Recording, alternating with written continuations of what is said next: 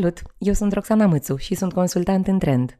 Astăzi o am alături de mine pe Ioana, Ioana Dumitrache, pe care s-ar putea să o știi pentru că este printre primii blogări din România și de fapt este primul blogger cu acte în regulă de make-up de la noi. Ioana povestește astăzi despre cum a făcut să trăiască din asta într-un mod autentic și sănătos și de asemenea cu Ioana vorbesc despre experiența ei de antreprenor. De curând, Ioana are o linie de haine și călătoria nu a fost chiar simplă. Ioana, la ce vârstă ai auzit de cuvântul blogger? Știu că mi-am făcut prima oară un blog pe WordPress singură în care am scris, am luat uh, domeniul ioanadumitrache.wordpress.com și cred că eram, cred că eram în liceu. Da, în liceu, să știi, atunci am dat eu prima oară peste bloguri. Peste ani, prin 2009-2010, a început să mă pasioneze partea asta de beauty blogging. Uh-huh. Urmăream foarte mult bloguri din afară. Mi-am deschis un uh, blog pe Blogspot. Așa. Și în 2011 sau 2010-2011 am vrut să mă întorc pe WordPress și mi-a zis stai puțin, că tu ai deja Aha. cu Ioana Dumitrache și atunci le-am regăsit pe acelea de care pur și simplu uitasem. Tu uitase și că îți făcuse și un blog în liceu, la începutul da, liceului, cum ar veni? în 2006 am urcat primul meu video pe YouTube. Oricum, acel video a rămas pentru că a făcut foarte multe vizualizări, dar nu mă mai reprezintă. Și dar există? Există, dar nu este public. Bine. Deci am început de vreme cu rețelele astea sociale. De so- și social media. Și cuvântul influencer? Uh, pe vremea mea ne numeam blogări. Știi cum sună asta pe vremea mea? Da, când am început ne, ne numeam blogări. Uh, sau jurnaliști pe online. Uh-huh. Uh, după aia ne-am numit youtuber, după aceea instagramări. Da. Și acum ne numim influenceri.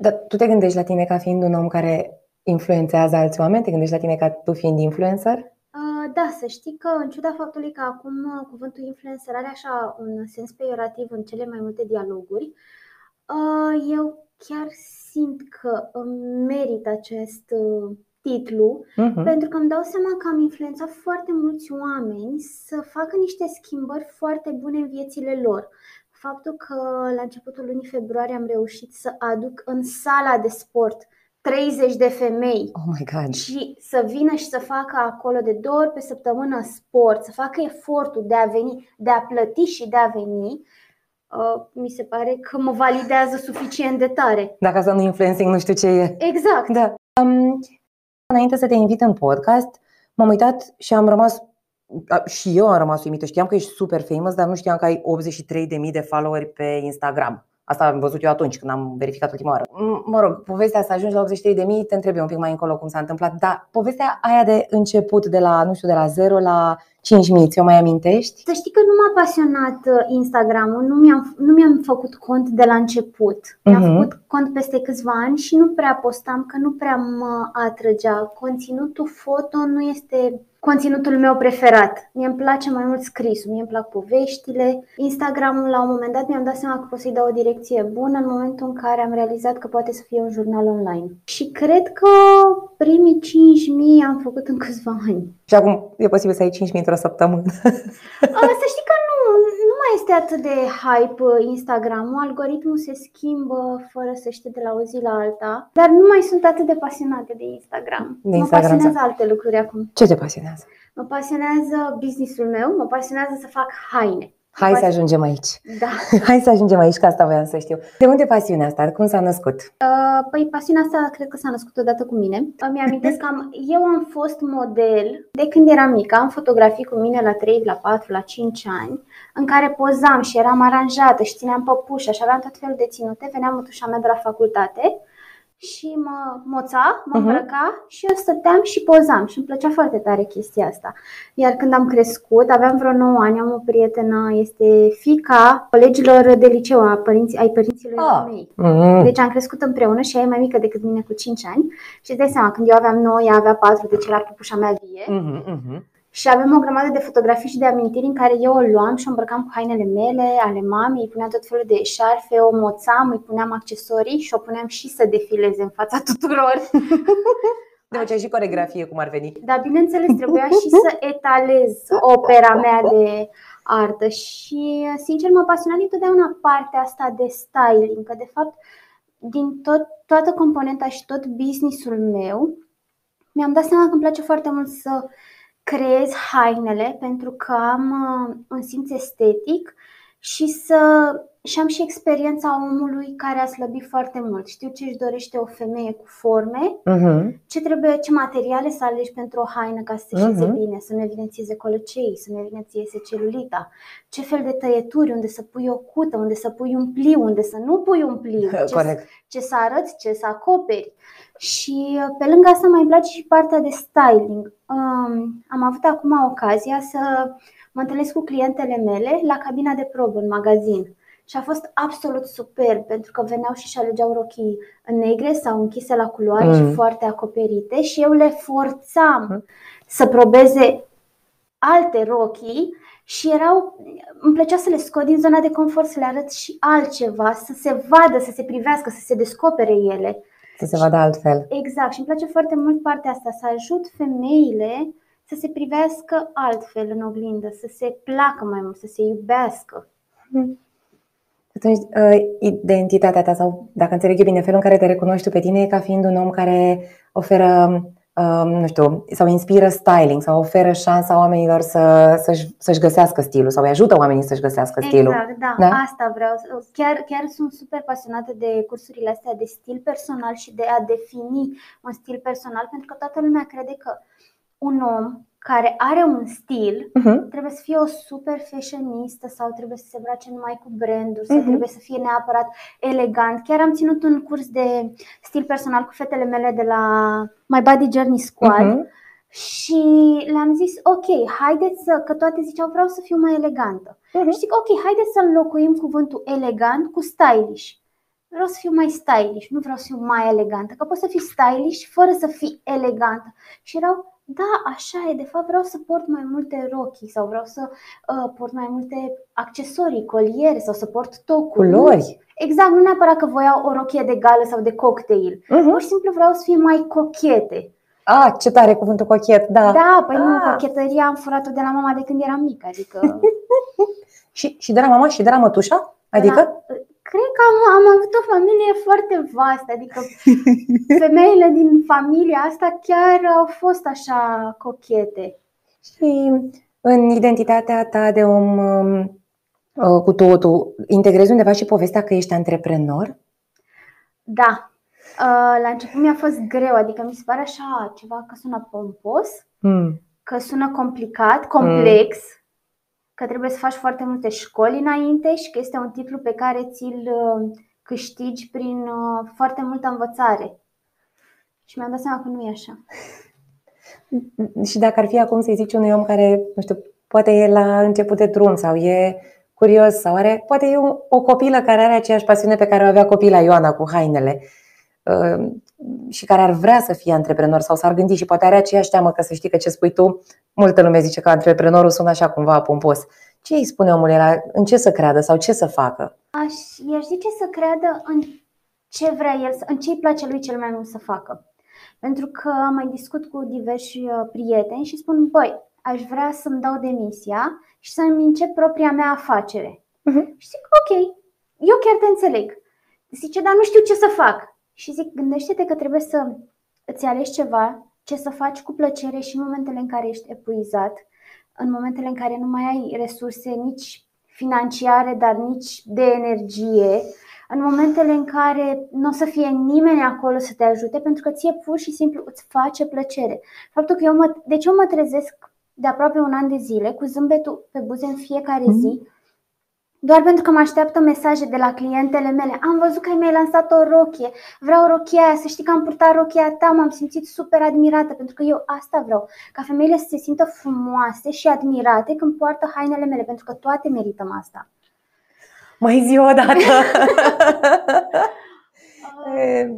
E, Cred că mai frumos de atât nu puteai să zici că așa este, merităm toată șmecheria asta, o merităm să fim așa. Ai, zis, ai zis un lucru uh, de care probabil să te mulți, momentele astea de când nu mai ai energie sau când nu mai ai resurse.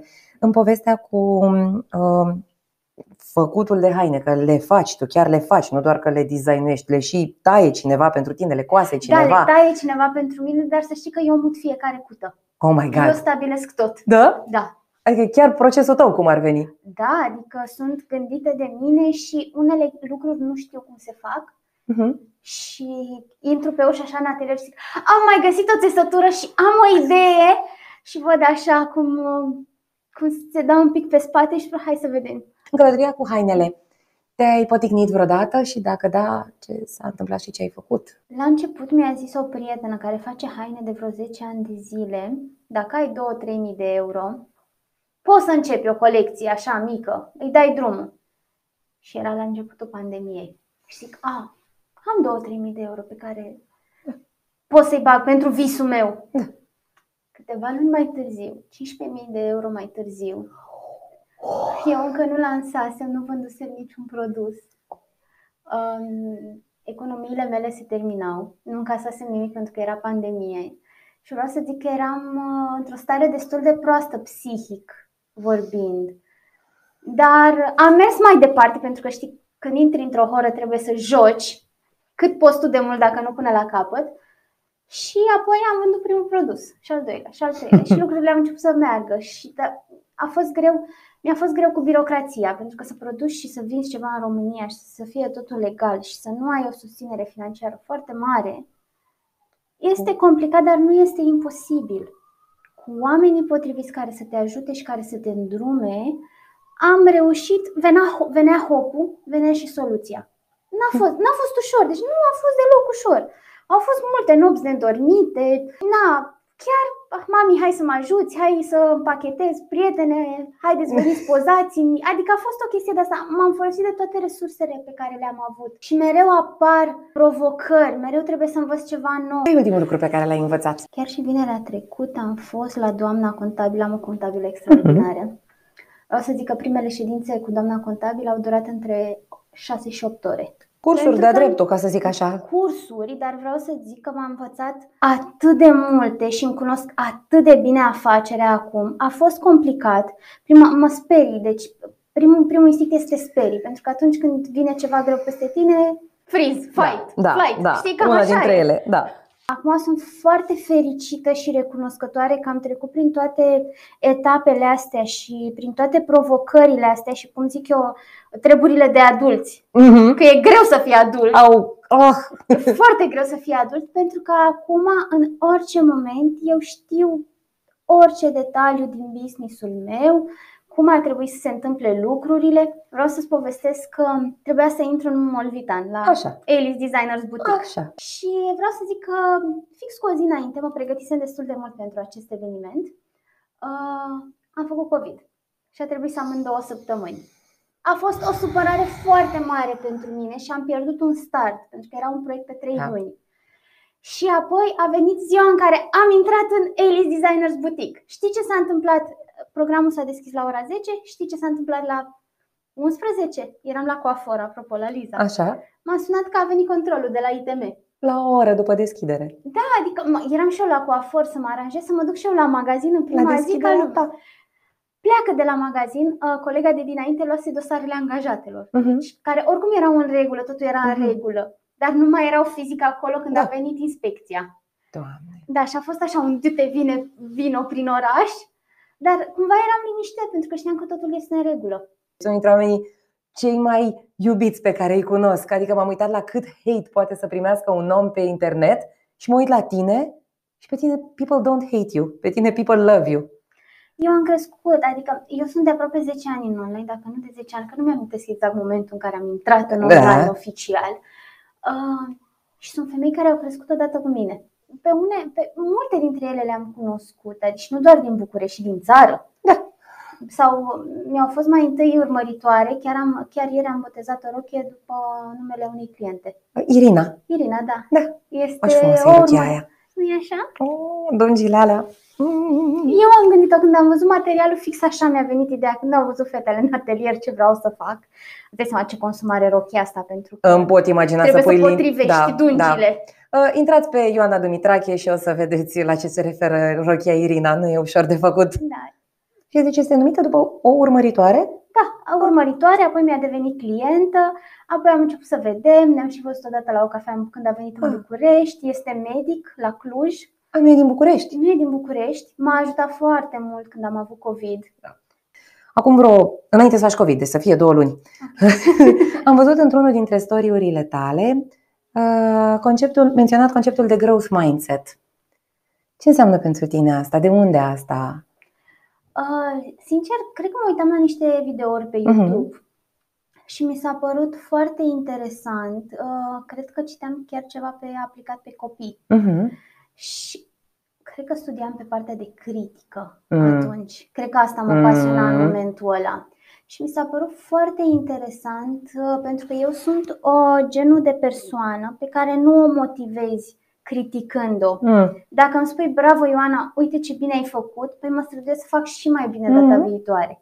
Eu, fiind o persoană destul de emotivă și când eram mică eram foarte emotivă, dacă vreun profesor se răstea la mine sau ridica tonul, eu începeam să plâng și mama oricum era la școală în momentul 2. Aș vrea să vadă ascultătorii acestui podcast fața mea acum, pentru că numai emotivă nu pare Ioana, nici care din prezențele ei online. Bine, așa eram copilă, dar și acum sunt o persoană emotivă în anumite da? momente. Am și eu momentele mele uh, sensibile și mă uitam la video la cum explica mm. pe copii și mi-aminteam de mine cum anumiți profesori m-au criticat sau cum, de exemplu, o profesoară de la cursul de pictură pe sticlă m-a dat afară de la curs pentru că i-am făcut o icoană roz cu galben și apoi am și arătat o poză cu Sir Elton John purtând un uh, costum roz cu galben, dar la 13 ani așa îmi exprimam creativitatea. De unde era să știi că ea o poate considera blasfemie? Cine ar fi putut să-și imagineze așa ceva? N-am mai pictat icoane pe sticlă din momentul ăla. Ascultând acest concept și comparând uh, ideea asta, cum să încurajezi un copil și să nu-l, să nu-l faci să creadă că este prost sau că este limitat de la început și să, ei, să-i dai o coală liberă, o coală goală mm-hmm. și pe, pe care să o încarci el cum poate, mi s-a părut extraordinar și cumva reconfortant și mi-am dat seama că și eu, care încerc să am o comunicare asertivă, mm. pentru că feedback-ul, a da feedback nu este punctul meu foarte, pentru că sunt foarte sinceră. A da feedback asertiv, vrei să zici că nu e punctul forte? Nu este punctul meu forte și atunci chestia asta m-a provocat cumva să încerc să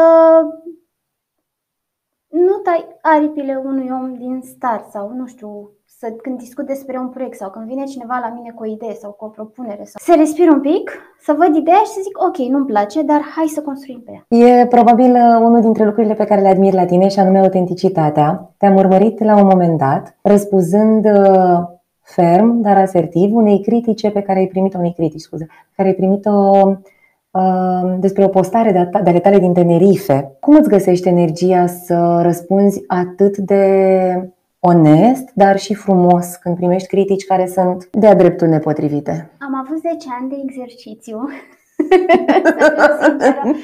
Um, să știi că am descoperit chestia asta învățând, citind și discutând cu diversi oameni, coach, terapeuți. Că, în general, oamenii care sunt supraponderali suferă și de o rană de nedreptate. Și atunci când sunt nedreptățiți, cu atât mai mult devin reactivi, ceva mai reactiv decât restul oamenilor. Și sincer, studiindu-mă pe mine, am observat că și eu aveam acea tendință și fiind și o persoană emotivă, pur și simplu m-a afectat destul de tare.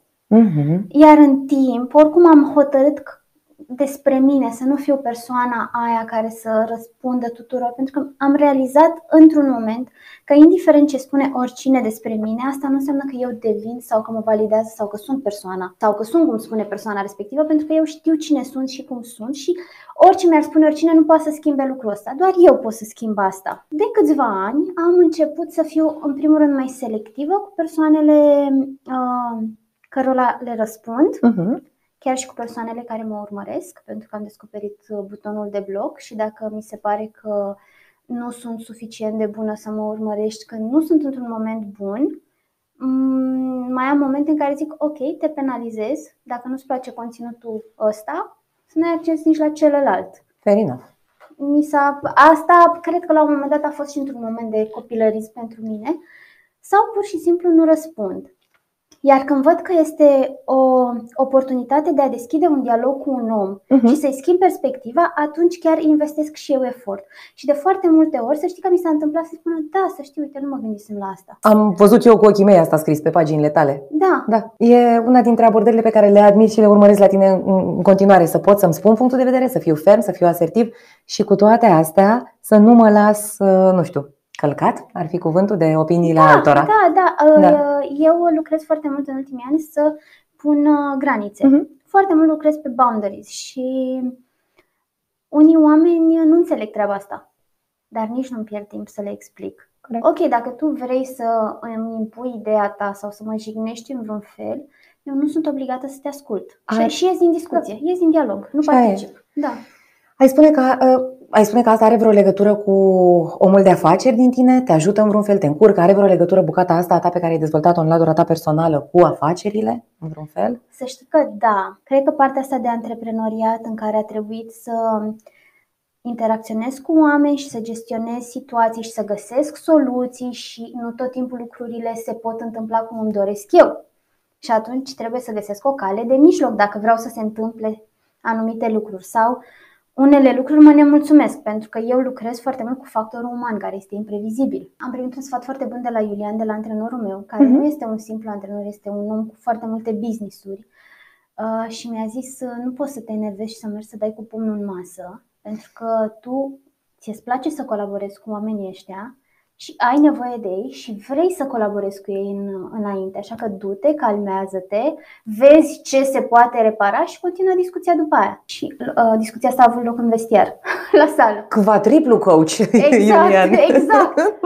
Și uh, mi-am dat seama că aplicând sfatul lui foarte des, am avut un uh, rezultat mult mai bun decât dacă aș fi lăsat primul impuls. Ioana, businessul pe care l-ai acum este un business așa cum îl înțeleg mulți antreprenori. Uh, felul în care ți-ai început tu călătoria să fii tu cunoscută este mai puțin înțeles de lume. Se poate trăi vreodată din blogging? Se poate trăi din totdeauna din blogging. Uh, eu mi-am monetizat blogul, cel puțin uh, pe cel pe domeniu, din luna a șaptea.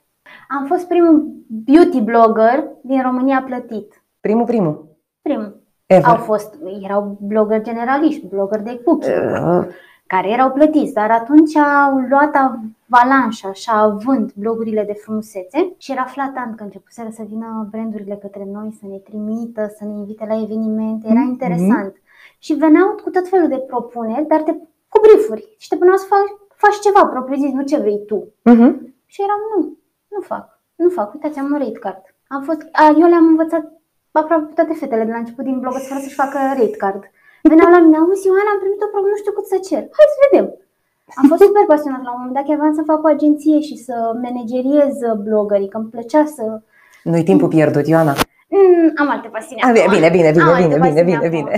Pentru că am refuzat o dată, de două ori, de trei ori, de cinci ori. Brandurile au înțeles, băi, dacă vrei să, vrem să facem o campanie cu Ioana, trebuie să o plătim. Uh-huh. Și mhm. atunci m-au plătit. și au început și alții să fie plătiți. Adică am creat un precedent bun. Și ai setat un uh, ceea ce s-ar numi uh, mod de lucru da. pentru viața respectivă pentru viața, și pentru momentele respective. Și uh, asta înseamnă că tu cum erai? Practic erai angajată la blogul tău sau care-i treaba? N-am fost angajată, M-am angajat anul trecut la firma mea prima oară. Am carte de muncă. Ești propria ta angajată? Sunt propria mea angajată, sunt șef, sunt orice. Uh, mi-am deschis blogul. Prima oară a fost pe o platformă gratuită. Uh-huh. Apoi mi-am cumpărat un domeniu, mi-am făcut o temă, am implementat niște lucruri și am început să câștig bani uh-huh. și automat să și investesc bani. Uh, am început să devin din ce în ce mai uh, populară, să îmi influențez oamenii din comunitatea mea, pentru că deja se mărea foarte tare comunitatea. Și fiind foarte pasionată, mi-am dat seama, mai întâi am avut blogul pe platforma gratuită și a fost, uh, a ținut aproape un an treaba asta timp în care mi-am dat seama că îmi place atât de mult, încât eu nu vreau alt job, nu vreau să mă angajez, nu vreau alt job. Așa că eu când am terminat facultatea, deja eram în chestia asta și chiar dacă nu producea foarte mulți bani, uh-huh. a produs din ce în ce mai mult, pentru că dacă terminasem cu facultatea, nu aveam alte activități, puteam să investesc și eu mai mult timp în asta. Tu chiar te-ai angajat prima oară cu acte dintre alea se angajează lumea imediat pe facultate? Acum, la firma ta. ce ar trebui eu să învăț dacă aș vrea să fac și eu partea asta de antreprenoriat, cu tot cu uh, blogging, de mâine. Uh, cum să te pregătești pentru asta? Ok, da, cum să mă pregătesc? Uh, păi, în primul rând, trebuie să-ți creezi o identitate uh-huh. online. Trebuie să fii prezentă pe rețelele sociale care te interesează. Uh, dacă este spre zona business, trebuie să țintești și LinkedIn-ul, pentru că este o uh-huh. rețea foarte activă și foarte ofertantă. Fair enough. Uh, trebuie să captezi un pic și uh, publicul mai tânăr, care este foarte activ și care îți poate crea un engagement și un following mare. Uh-huh. Trebuie să-ți cauți, eu cred că ar fi bine să-ți cauți o nișă, ceva ce să-ți placă. Oamenii să te caute pentru ceva. Poate nu să fie foarte, foarte, foarte nișat, uh-huh. dar să te caute pentru ceva. Am mă căutau pe mine la început pentru machiaj. Da. Asta pentru partea de online. A, uh-huh. și ce m-a ajutat pe mine foarte mult să mă diferențiez de restul blogărilor este că eram uh, foarte, aveam o abordare foarte serioasă și nu neapărat că aveam un, doar un ton serios în scritura mea, dar îmi tratam fiecare material, chiar dacă era acolo la mine pe blog, cu foarte mare seriozitate. Mă documentam, uneori uh-huh. dura și patru zile să scriu un review Uh-huh. Scriam despre istoria brandului, uh, ceream, uh, aduceam părerea specialistului, uh, analizam lista de ingrediente, testam produsul pe mai multe persoane, adică încercam să aduc cititorului, indiferent că poate nu este o femeie de vârsta mea, cu pielea mea, cu nuanța mea uh-huh. de mm. și cu ochii deschiși. Indiferent cine citește acel articol, să găsească o informație care să-i fie de ajutor, pentru că eu, spre deosebire de alți blogări, asta am încercat să aduc o informație utilă. Uh-huh. Și chestia asta m-a diferențiat, a fost și pe placul publicului și pe placul brandurilor. Și atunci am împușcat doi iepuri deodată. Dar, într-adevăr, dura mai mult să scriu și să mă documentez. Uneori lucram patru zile la un articol. Dar, da. sincer, merită, pentru că și acum sunt cele mai citite, chiar dacă au șapte-opt ani de când sunt publicate. Pentru că nici eu nu scriam extraordinar când m-am apucat. Uh, dar scriai util și cu sens doar ce am șeruit eu zilele trecute despre cum să-mi aleg fondul de ten. Dar de acum uh, cred că sunt 6-7 ani trebuie să fie. Uh, da, să știi că sunt mulți ani de când am scris Nu știu, chiar 6-7, dar mulți da, în orice sunt, caz. Sunt, sunt ceva ani de atunci. Și uite, a, a mai fost o chestie simpatică. La un moment dat în uh, parcursul meu mi se părea mie cel mai glamorous să lucrez la o revistă glossy. Îmi imaginam că este ca The Devil's Wears Prada și că redacțiile arată ca uh, cea de la Runway.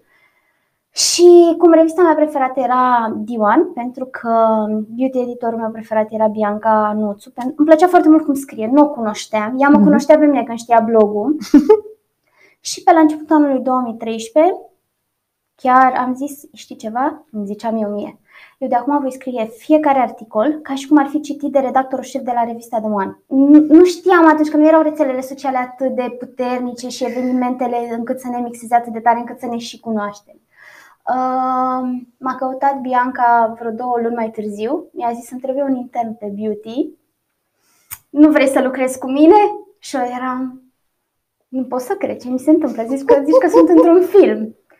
Și bineînțeles m-am dus acolo la Mediafax totul gri, open space, ceva nu foarte, nu arăta deloc în The Devil, nu? dar deloc, deloc, a fost destul de dezamăgitor. Dar ce mi s-a părut interesant este că după ce am cunoscut redactorul șef de la revistă, mi-a zis, a, te știu, îți citesc blogul. Și eram, Ioanu, ce deșteaptă ești. Deci pur și simplu eu asta aveam, adică cumva am atras chestia asta, că eu aveam în minte tot timpul, că eu credeam că redactorul șef te caută și te angajează. Asta am imaginat da. și atunci mi-am pus în minte că ok, redactorul șef trebuie să-mi citească mie blogul da. ca să mă observe. Și articolele mele. Da, și uite, am aflat că le citea. Ioana, îți mulțumim mult de tot că ai venit în podcastul nostru. Îți mulțumim că ne-ai fost alături în episodul de astăzi și mă bucur că suntem aici împreună la final pentru că vin către voi cu o misiune în doi pași. 1. Dacă v-a plăcut, vă invit să urmăriți podcastul nostru pentru mai multe astfel de episoade cu alți invitați. Și de asemenea, cel de-al doilea pas este să intri pe evolutionjourney.ro pentru a lucra împreună cu ghizii, șerpașii și consilierii noștri în propria ta călătorie de dezvoltare.